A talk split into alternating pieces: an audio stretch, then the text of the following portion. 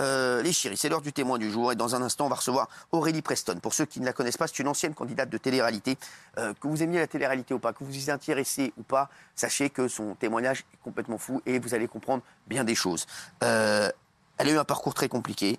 Elle a échappé au pire début octobre en faisant une tentative de suicide. Il y a quelques jours, elle postait une photo où elle pesait 32 kilos. Parents euh, drogués, enfance compliquée, harcèlement dans les émissions de télé-réalité. Aurélie raconte son parcours dans un livre choc qui s'appelle Brisé. Euh, regardez, c'est Aurélie, c'était une des plus grandes stars Ah de la télé-réalité. Petit récap, elle est avec nous juste après. Je sais que vous l'attendez. C'est parti. C'est sur W9 dans les Marseillais en Thaïlande que les téléspectateurs découvrent Aurélie Preston. Je m'appelle Aurélie, j'ai 22 ans et je viens de Latte à côté de Montpellier. Un an plus tard, elle participe aux Anges, mais ses passages en télé-réalité vont bouleverser sa vie. Elle déclare avoir été victime d'humiliation, de harcèlement et de menaces lors des tournages. T'es là dans une guerre de mais fais pas la folle, fais pas la folle, Aurélie, J'ai fais pas rien la folle, fait, j'ai rien fais fait. pas la folle non plus, Aurélie, fais pas. Encore traumatisée par ces événements, la jeune femme tente alors de mettre fin à ses jours dans la nuit du 2 octobre dernier. À sa sortie de l'hôpital, Aurélie ne pèse plus qu'une trentaine de kilos et poste ce message sur les réseaux sociaux. Nous vivons tous les épreuves de la vie de façon complètement différente. Je vous raconterai un jour mon histoire. Et son histoire, elle nous la raconte ce soir sur notre plateau dans un ouvrage. Quelques semaines après sa tentative de suicide, la candidate de télé-réalité Aurélie Preston sort du silence dans un livre choc. Merci d'être avec nous, Aurélie Merci. Merci Aurélie. Euh, 20h37, on est en direct, hein, n'en touche pas mon poste. Et euh, ce livre brisé, il est incroyable. Vous racontez euh, votre destin, euh, votre parcours fou. Euh, le livre démarre comme ça. Vous dites Je nais le 17 juin 1792 à Saint-Denis. Il est 9h30. Ma vie commence dans l'hôpital le plus sordide du 93. Mon sang est sale, héroïne, crack, shit que ma mère Fabienne a consommé pendant sa grossesse. Incroyable. Bienvenue au monde, C'est c'est la vérité. c'est la vérité. C'est- On va dire que c'est difficile de se construire comme ça. Et que justement, euh, dans ce livre, j'ai pu m'exprimer enfin et poser bah, des mots euh, sur mes mots. Parce que c'était très difficile pour moi de pouvoir parler de certaines choses. Euh, il y a des choses qui sont plus faciles à, à mettre à l'écrit que oralement. Et c'était important pour moi de le faire maintenant. Il faut savoir que ce livre, je l'ai écrit en trois semaines. Ouais. Voilà, parce aviez- que c'était une thérapie pour les moi. choses- Et... vous avez couché les choses sur le livre très vite, quoi. Ça a été tout. Et ce ce qui a été très difficile pour moi et Lou, parce qu'on l'a euh, coécrit ensemble, et c'est une personne qui. Il y a eu beaucoup de gens qui m'ont démarché à la suite de mon hospitalisation, etc., pour, euh, pour le livre.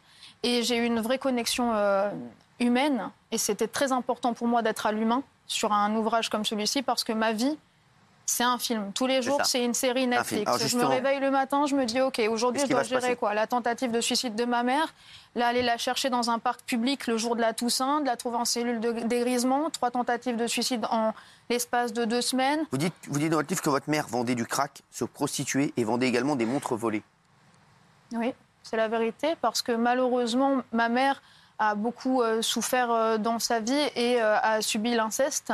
Et ma grand-mère n'a pas divorcé de cet homme qui lui a fait subir ça. Donc, euh, ben, elle est partie vivre en fait euh, à Saint-Denis. Elle a croisé malheureusement ben, une mauvaise personne, mon père. Et je comprends mieux aujourd'hui, et je l'explique très bien justement dans l'ouvrage, que euh, je n'ai pas croisé mon père pour certaines raisons, et notamment le fait que c'est lui qui a injecté ma mère pendant qu'elle était enceinte de moi.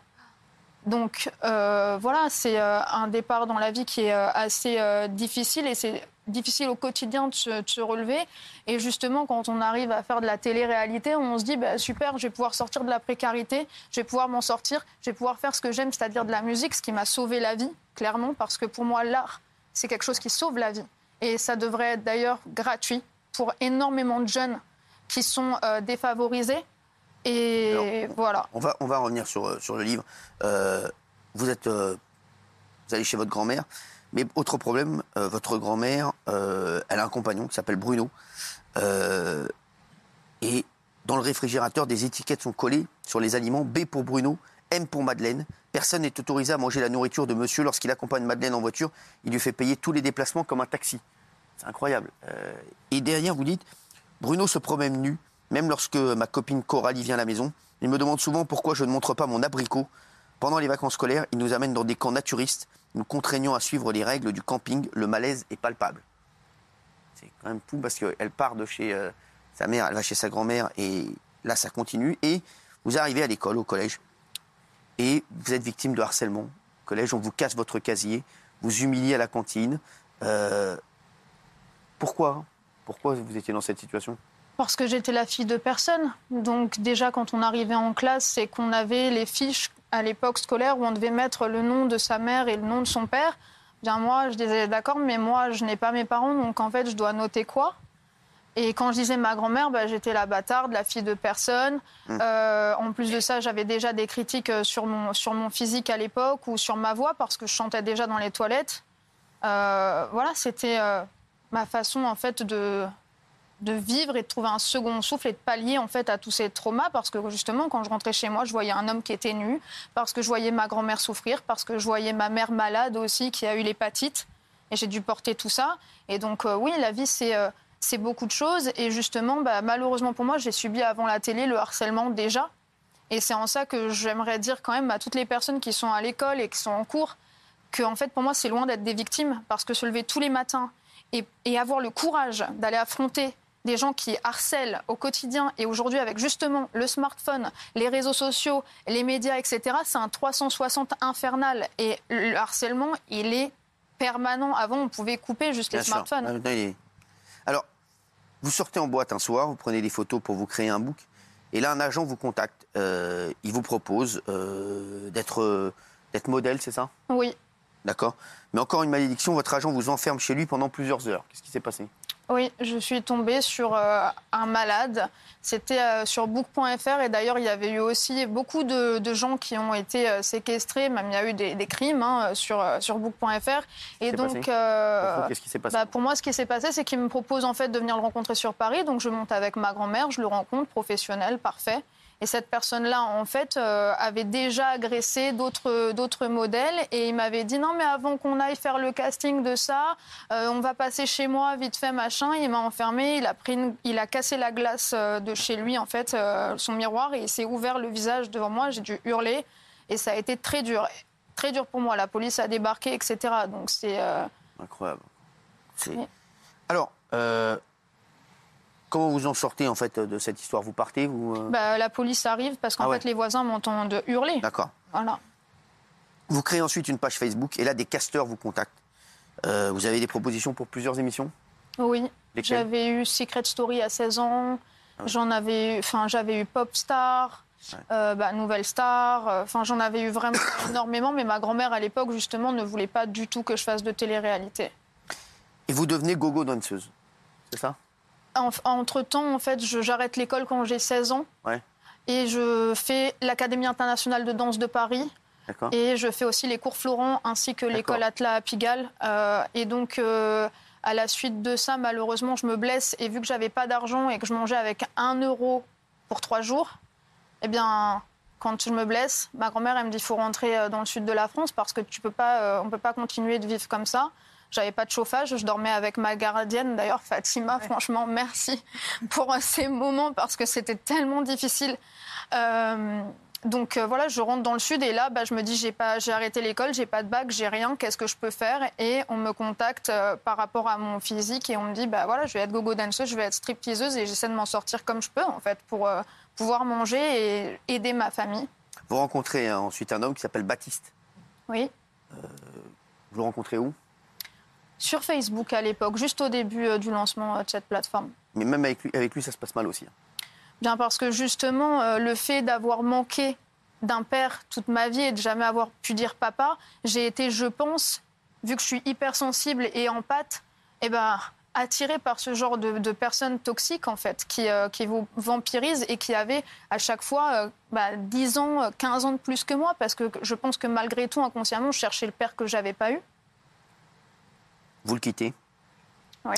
Et vous entrez ensuite dans la télé-réalité. Euh, vous gagnez très bien votre vie. Dans la télé? La télé-réalité. Eh Bien non, quand on démarre, on le sait très bien, en tant que nouveau dans les Marseillais, on gagne 3000 euros. Par quoi? 3000 euros le tournage entier en tant que nouveau. Donc ça fait combien, c'est combien de temps le tournage? C'était euh, presque deux mois. D'accord. Donc, euh, bon, vous êtes logé. Bah, pour moi, c'était énorme. Oui, voilà, mais ça. Enfin, oui, pour c'est- moi, ah oui. une jeune de, 20 de 21 Vous n'avez ans, aucun 22 frais, en ans, fait, c'est... vous faites, euh, vous avez- Bah, oui, mais même, c'était énorme pour moi. Je veux dire, ça me Vous permet. arrivez dans la télé-réalité, donc au départ 3000 euros. Après, c'est monté. Après, forcément, vous avez gagné après euh, plus, de, plus de sous. Vous êtes une des. Bah, non, même pas. J'ai gagné sur euh, mon deuxième tournage 12 000 euros. D'accord. Et comme vous le savez tous, je pense, j'ai fait un procès pour faire respecter mes droits d'artiste et j'ai gagné. D'accord. Donc, euh, on va dire que c'était pas non plus euh, incroyable. Ça vous plaisait la télé-réalité? Ce qui me plaisait, c'était le rêve, en fait, qu'on m'a vendu. C'était quoi le rêve qu'on vous a vendu? De pouvoir enfin faire de la musique et de faire ce que j'aime. Et de pouvoir euh, vraiment euh, gagner ma vie en, en prenant du plaisir quand euh, 99 autres pourcents de la vie, c'est euh, de la torture et devoir gérer sa famille. Alors, euh, vous dites que euh, la télé-réalité euh, vous a aussi euh, fait penser à, au suicide. Vous avez pensé à vous suicider il y a 8 ans. Vous vouliez même vous tuer en voiture, c'est ça? Oui. Pourquoi?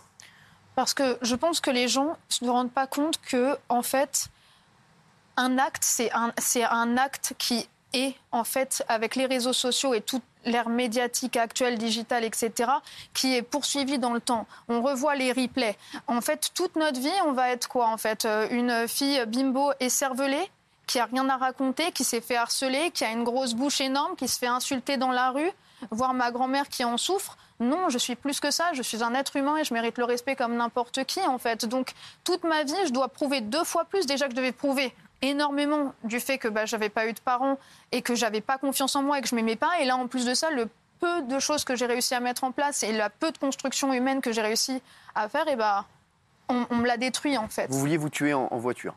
Oui, je voulais me tuer en voiture, oui. Qu'est-ce qui s'est passé? Mais en fait, ça se décide pas, c'est des pulsions. Vous savez, Vous étiez en voiture un jour et vous vous êtes dit, je vais quoi? Je vais foncer contre un mur, je vais faire quoi? Oui, j'écoutais de la musique, euh, j'étais à 200 euh, sur une route à Montpellier avec des platanes et je me disais pourquoi je vis en fait? Pourquoi être là? Mais même aujourd'hui, je vous le dis Cyril, hein, je suis là euh, parce que je pense qu'aujourd'hui j'ai des messages à faire passer pour ma grand-mère, mais sinon moi, j'ai pas de tentative de suicide, vous savez Et je trouve ça très péjoratif de dire tentative. Parce qu'en fait, quand on en est là, on n'a plus envie de vivre et on- n'est pas là pour tenter en fait. On fait tout pour y arriver. Moi, euh, j'avais vraiment rien à perdre hein, quand j'ai fait tout ça. hein. Et tout était très bien pensé. hein. Je vous le dis, hein, j'avais mes dernières volontés sur mon ordinateur, j'avais les codes de- bancaires, j'avais écrit les messages à mes amis pour leur dire de s'occuper de ma grand-mère, de faire ci, ça, ça, ça, ça. Et c'était pas, pas une tentative. Quand on n'en peut plus de vivre, on n'en peut plus de vivre. Parce que justement, tous les jours, on porte énormément de choses et les gens ne le savent pas. Et je suis loin d'être une bimbo de télé-réalité ou autre, et loin d'être la vitrine qu'on voit sur Instagram qui rigole et qui essaye de, de- de positiver de donner de la good vibe. Parce qu'en en fait, aujourd'hui, j'ai compris que si j'avais que touché le ciel et que j'étais revenue ici, c'est pour aider des gens comme moi qui sont appelés tous les jours de victimes alors qu'ils sont survivants. Sur la télé-réalité, puisque vous étiez euh, plusieurs télé-réalités, euh, Aurélie, si vous nous rejoignez les 20h49, on est en direct, ça touche pas mon poste et on parle euh, du livre d'Aurélie et cette candidate de télé-réalité qui a subi énormément de harcèlement dans la télé-réalité. Vous dites, il me jette des seaux de javel, met des lézards morts sur mon lit, urine sur mon matelas, qu'il traîne dans le jardin. L'injustice, la cruauté sont telles que je ne parviens pas à réaliser ce qui m'arrive? Bien sûr. Qu'est-ce qu'on vous a fait vous a fait C'est ce qu'on vous a fait de pire, ça c'est incroyable. Pourquoi des qu'est-ce- pourquoi ils vous faisaient ça dans le Mais vous savez, je pense sincèrement qu'en fait, c'est juste euh, l'environnement actuel, c'est-à-dire il y a de la violence, c'est toujours plus trash, il n'y a plus de cadre. L'être humain n'a plus de cadre aujourd'hui et en fait, on se perd et tout le monde se perd. Et en fait, on a juste amené un climat exceptionnel pour la méchanceté et la violence. Voilà, en fait, et le, schéma de la télé-réalité, euh, quand on regarde vraiment psychologiquement tout le travail et tout ce que ça amène après sur les générations, euh, le sadisme, le voyeurisme, euh, la transposition. En psychologie, je suis passionnée de psychologie et je vous le dis, c'est dingue. Et donc oui, ces émissions-là, elles veulent quoi? Elles veulent aller toujours plus loin, pensant que ça va faire de l'audience. Manque de bol pour eux. Manque de bol pour eux à la suite de ma saison. Eh bien, ça s'est effondré parce qu'il y a quand même des gens qui restent humains et qui ne sont pas prêts à tout, en fait. Voilà, prêts à tout. On ne détruit pas un être humain, euh, on ne le linge pas publiquement. Parce que là, pour moi, c'est vraiment détruire l'âme d'une personne, détruire sa personnalité. Et que des éditos et des gens acceptent ça, et même des journalistes qui acceptent de monter des émissions comme ça quand, ils sont, quand les cartes SD sont envoyées à Paris, je trouve ça scandaleux. Vraiment. Et ils ont juste eu de la chance, et je le dis aujourd'hui, qu'à l'époque, je n'avais pas les moyens financiers de pouvoir attaquer sur ça aussi, parce que sinon, je me serais fait un malin plaisir. Et je trouve ça juste dommage, parce qu'aujourd'hui, il y a encore eu énormément de gens qui ont souffert de ça. D'ailleurs, vous en avez reçu plusieurs, d'autres candidats qui ont souffert de ça. Et ça fait juste sept ans, en fait. Et qu'est-ce qui se passe? Rien. Pour moi, il devrait y avoir des modérateurs. Des modérateurs qui regarderaient les épisodes de certaines émissions avant qu'elles soient diffusées. Alors vous avez publié une photo euh, choc euh, Oui. sur Insta. Euh, C'était quand cette photo? C'était au mois d'août. Au mois d'août. Vous pesiez combien là? Je faisais 32 kilos. Aujourd'hui, ça... Aujourd'hui, j'en fais euh, 43. qu'est-ce qui a fait que vous avez repris euh, un petit peu de- du, du poil de la bête, comme on dit? Bah, des gens super euh, à l'UARP, euh, à l'hôpital de Montpellier. D'ailleurs, euh, je leur dis merci. Parce qu'ils m'ont, vraiment aidé. Et Magali aussi, qui était avec moi en réanimation euh, à Toulon. euh, Enfin, voilà. C'est, euh, Magali, c'est qui? C'est c'est une infirmière qui était avec moi en réanimation et je l'embrasse très fort. Aurélie, on vous sent euh, très triste quand vous parlez de tout ça, c'est normal. Aujourd'hui, vous êtes dans quel état d'esprit? Est-ce que vous êtes, euh, vous dites je vais remonter la pente ou est-ce que vous dites moi pour moi mon destin c'est que du malheur? Je me dis juste aujourd'hui que j'ai plus rien à perdre en fait. Vous avez quel âge Aurélie? J'ai 30 ans. 30 ans. J'ai j'ai rien à perdre. Je passe mon temps à me documenter, à, essayer de faire ce que j'aime, à essayer de sortir ma famille comme je peux. Ma grand-mère était hospitalisée. D'ailleurs, je veux juste lui faire un petit coucou parce que je sais qu'elle nous regarde et ça me des- touche beaucoup. Faites-lui des coucous, on lui fait, Mamie, des- je t'aime très fort. Ma- Mamie, je t'aime très fort. Voilà. Euh, voilà. Ça, Et- Faites des coucous à tout le monde, hein, n'hésitez pas. Non, surtout ma grand-mère, vraiment. Mais oui, c'est triste. Et je trouve ça inhumain de faire vivre ça à quelqu'un. Vous vous rendez compte après? Quand vous voulez vous réinsérer dans la vie? Moi, je voulais vendre mes réseaux sociaux, essayer de faire de l'immobilier. Je suis partie en, en Suisse. J'ai passé des super examens. J'avais 20 sur 20. On m'a dit non, vous êtes une personnalité publique. Vous pouvez pas faire euh, travailler dans les assurances. La Vous télé-réalité, pouvez pas faire ci, vous pouvez pas faire ça. Vous êtes catalogué à vie et quand vous demandez à Google un déréférencement, que vous payez des avocats pour ça, on vous dit quoi? Non. Vous êtes un personnage public. Vous êtes un personnage public avant d'être un être humain. Et c'est quoi en fait ma vie? C'est euh, de passer toute ma vie pour une personne qui a eu euh, aussi une poupée gonflable sur un plateau télé avec sa photo dessus? C'est ça? C'est ça Aurélie? Dans la vie de tous les jours? Non, Aurélie c'est une battante, c'est une fille qui se lève tous les jours et qui sait, pourquoi elle est là et, et qu'elle en veut. Et justement quand j'ai voulu arrêter de vivre, c'est parce que le 1% qui m'a toujours raccroché à la vie, quand on m'a dit t'as fait de la télé, tu signeras jamais en maison de disque, et ben j'ai fait le 1% et j'ai signé en maison de disque et j'ai monté mon propre label. Et j'ai toujours été comme ça. Et ben là, le 1%, il y a un mois et demi, il n'existait plus, simplement. vous, vous regrettez d'avoir fait de la télé-réalité? Bien sûr, je regrette. Mais c'est ma. C'est, c'est, Quoi, c'est la plus grosse erreur que vous ayez faite? Je dirais pas que c'est la plus grosse erreur que j'ai pu faire, mais je pensais pas arriver dans un système comme ça. Et aujourd'hui, je suis juste contente de voir que bah, certaines émissions n'existent plus. Et je suis juste heureuse de voir qu'il y a de Ça- la ça prévention. marche, ça marche plus du tout aujourd'hui la télé-réalité. hein. Oui, mais parce que quand on va trop dans le trash, donc, en euh, fait. À mon avis, ça va, ça va, ça va, ça va mourir gentiment. Exactement. Donc, Mais euh, on veut du divertissement, on veut, on, veut de la, on veut de la joie de vivre en fait. Et puis je suis désolée, mais on est tous des êtres humains. Quand on critique quelqu'un sur son physique, le soir on va se coucher et on se dit Ah super j'ai fait souffrir une personne aujourd'hui. Waouh, moi si j'ai fait du mal à quelqu'un, je suis mal le soir dans mon lit. Mais vous, Euh, alors ici, ici, nous, il nous arrive de vanner, hein, on va pas se mentir aussi, euh, on se vanne, voilà, tous ici. Mais vous, c'était pas de la vanne, c'était Oh. quoi? C'était Non, harcèlement. moi c'était du moi harcèlement, c'était du harcèlement, c'est c'est de l'atteinte à la personne. Ça fait écho d'ailleurs au documentaire qu'on voit après. euh, Exactement. Chapa, hein. Le livre d'Aurélie Preston, Brisé. Brisé. Merci Aurélie. Ben merci. Ouais, hein. Merci.